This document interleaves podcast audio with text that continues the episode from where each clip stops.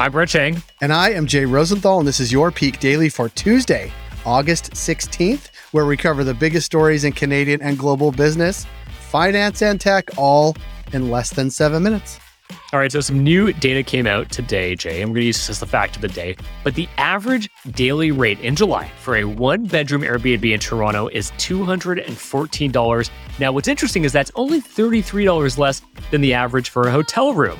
And if you add to this the growing list of fees that Airbnbs usually come with, it probably gets to about equal to what you'd be paying on a hotel, which begs the question what do you prefer, Jay? Do you prefer an Airbnb or do you prefer a hotel? I, I've got to be very specific. I prefer Airbnbs in places that are more vacationy or rural, to be quite honest and sure. I prefer hotels and places that you need to just get in and out of one and two night stays. You? Airbnbs, like the the whole value behind them was that they were cheaper, significantly cheaper than hotels. And if they're not cheaper, the complexity of them, the meeting up with the host, getting the keys, not knowing what's going on, not knowing what to expect when you're going into it, it almost doesn't make it worth it. And now, Jay, I know no free plugs on the Peak Daily. I get that. But I do have to say that recently I've been staying in Sonders. Oh, yeah. And I'm a huge fan of Sonders. It's like the Airbnb hotel hybrid where it's cheaper than a hotel, but you get a consistent experience and it's probably as basic as you would expect from an Airbnb. There's no housekeeping or anything. So that's my it's not it's not a plug, Jay, it's a recommendation for the Peak Pals out there. Yeah, I'm down with that. And I, I see a Sonder. There's one on Queen Street that says Sonder. It used to be a Beverly Hotel, I believe. And I definitely saw one in suburban Boston where my parents live. So I'm seeing them more often. Then they are coming up more and more often when you actually do searches. So something to keep an eye on. And not to mention that I think there's a trend we're about to talk about because if Airbnb is about the same price as a hotel and Uber is now sometimes more expensive than a cab, like you really need to be dialing in on the efficiency and the effectiveness it's, of it rather than just the price. It's just too bad, Jay. We were we had this period of a heavily subsidized sharing economy where you could get Ubers for cheap and Airbnbs for cheap, and that's all changed.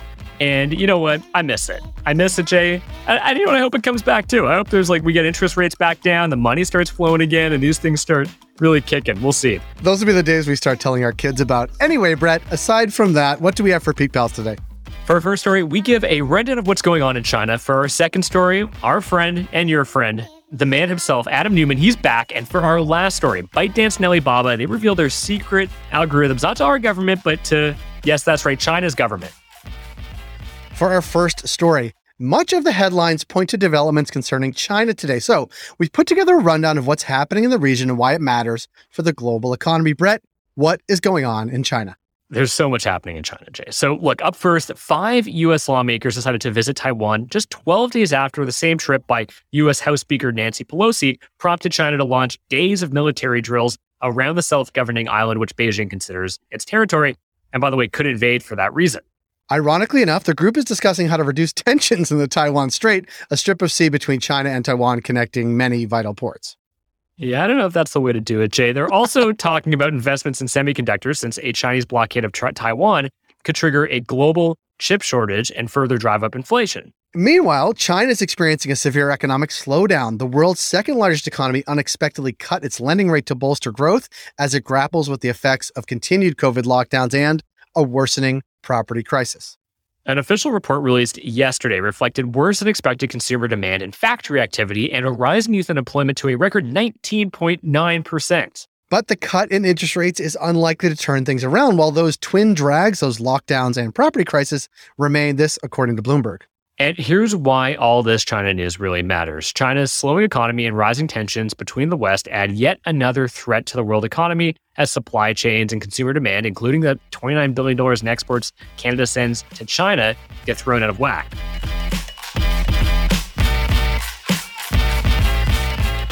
For our second story, WeWork's Adam Neumann is back with a new company. He just raised some big, big money to support it. Jay, against all odds, the business magician the man, the the star of We Crashed on Apple TV Plus, which is actually a great show, and I, I, I recommend it. Adam Neumann, he is back, and he's got a new endeavor. What's he up to, Jay? Brett, kind of like what WeWork did for offices, Flow aims to create apartments that are branded products with standard community services and features. You know what they say, Jay? Fool me once, shame on me. Nope, that's not what they say. Fool me once, shame on you. Fool me twice, shame on me. I always get that wrong, Jay. Neumann has already purchased 3,000 apartment units in four U.S. cities, and the company will reportedly offer to rent buildings on behalf of third party landlords. Or fool me once, shame on we. It just sounds. It sounds like we work for residential real estate, Jay. yeah, well, ven- well, it, that's what it sounds like. But venture capital firm Andreessen Horowitz, famous for early bets on companies like Facebook and Airbnb, the, the aforementioned Airbnb, invested $350 million into Neumann's new rental housing company, Flow. This, according to the New York Times.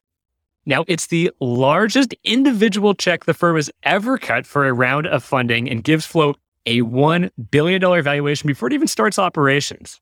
That's a good head start. But the announcement has already led to some confusion. This is what I actually really don't get because you think they would have just come up with different names here. So the company's name is similar to Flow Carbon. Now, this is an entirely separate Neumann fronted company that Andreessen Horowitz also invested in early this year. Now, the blockchain based system for trading carbon credit, which is what this Flow Carbon was supposed to do, it was paused indefinitely since last month. It's very strange. So if you called it Flow Peak Daily, maybe yeah. Andreessen Horowitz would actually invest. But a completely unrelated crypto token, also called Flow, saw a spike shortly after the announcement, presumably because people thought they were buying into it and getting part of Neumann's flow.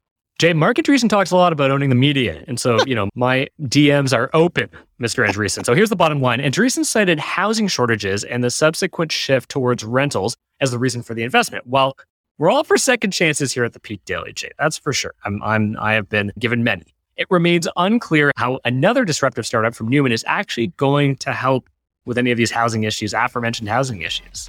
Well, well it won't help at all if it keeps buying up apartment buildings.